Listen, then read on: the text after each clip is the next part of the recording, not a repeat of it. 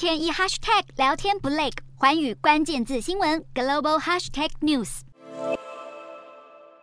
莫斯科市中心当地时间三十日清晨惊传大爆炸。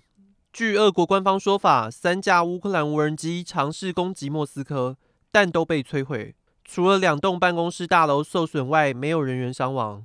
而乌克兰中部的城市第聂伯罗市中心，二十九日也遭飞弹攻击，造成多人受伤，其中包括两名孩童。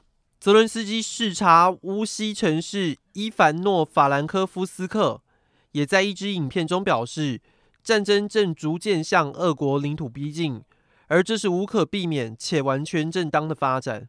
俄国总统普丁二十九日与非洲领袖会谈后的记者会上表示，除非乌克兰停止目前的攻势，不然不可能有机会展开停战协议。